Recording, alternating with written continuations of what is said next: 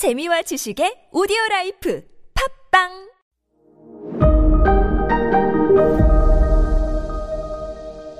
네, 여러분 안녕하십니까. 백년 전쟁 시작됐습니다. 영국과 프랑스, 뭐 정확하게 하면 영국이 아니라 잉글랜드죠.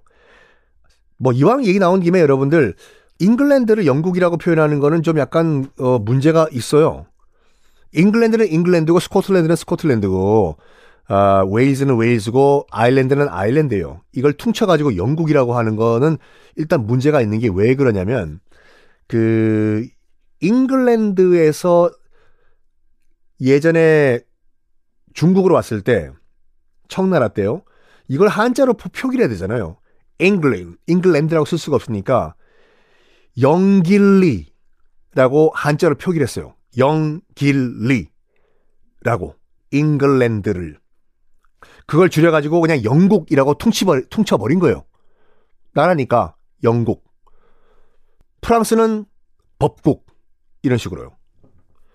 나중에 청나라가 이 영국에서 잉글랜드에서 온 친구를 조선에 소개해 줄 때 당연히 자기들이 쓰던 표현으로 그냥 영국 인고라고 소개를 한 거예요. 그러다 보니까 영국이라는 표현이 이제 우리나라와 중국만 써요. 그 표현을. 일본도 표현이 다른 표현이 있어요. 그러니까 잉글랜드를 일본식으로 바꾼 표현을 써요. 그러니까 지금 입장에서 봤을 때는 영국은 잉글랜드 한 지방만 부르는 표현이잖아요.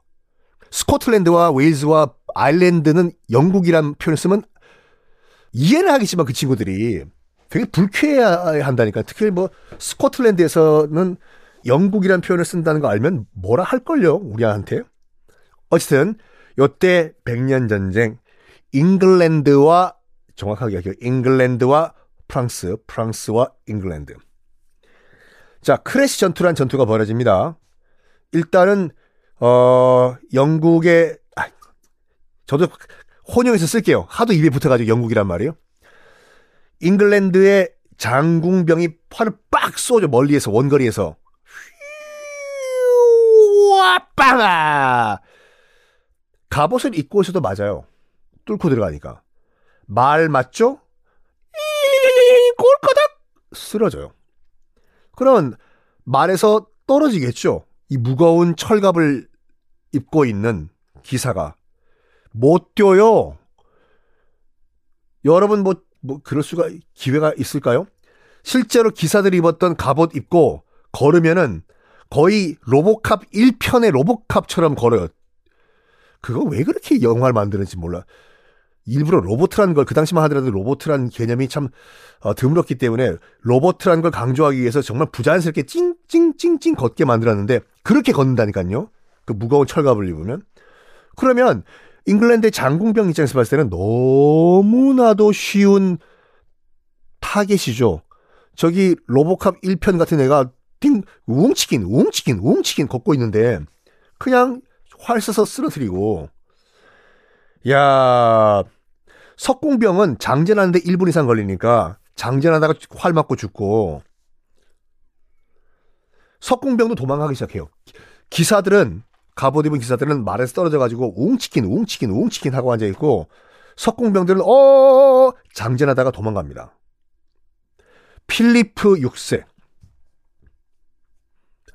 해서는 안 된 말을 해요. 뭐냐? 도망가는 석병 석궁병들 다 죽이라고 해요. 여러분 같으면은 열심히 싸우겠습니까? 앞으로 전진해도 죽어요. 뒤로 후퇴하면 우리 아군에게 죽어요. 이러면 가장 실패한 지휘관들이 하는 멍청한 짓 중에 하나가 이거거든요. 이러면 이길 것 같죠? 군대 사기 다 떨어집니다. 이럴 바엔 진퇴양난 옆으로 튀자요. 다 도망가요. 필리프 6세가 참 자존심이 강한 사람이었는지 여기서 죽자. 나는 저 잉글랜드 촌놈들한테 난 못 진다. 해요. 실제로 죽으려고 했어요. 필리프 6세는요. 싸우다가. 부하들이 억지로 끌고 질질 끌고 갑니다. 필리프 6세를. 여기서 돌아가시면 안 됩니다. 해서요. 자, 이, 어, 1346년 크레시 언덕 전투에서 프랑스군이 박살이 나면서 이 전투 이후에 프랑스는 어빠빠빠빠빠빠 계속 연전 연패당해요. 이 전투를 누가 주로 이끌었냐? 대부분 다 전투를 다 그 아들내미인 흑태자, 흑태자가 주로 이끌었어요. 자, 중요한 전투가 또 하나 있습니다. 바로 칼레 전투. 지금도 있습니다. 칼레란 도시가요. 어, 어디 있냐면요. 도보 해협 있잖아요. 프랑스와 영국 사이에서 가장 그 해협, 바다가 좁은 곳이죠. 막말로 진짜, 어, 그 프랑스 쪽에 있는 도시가 칼레거든요.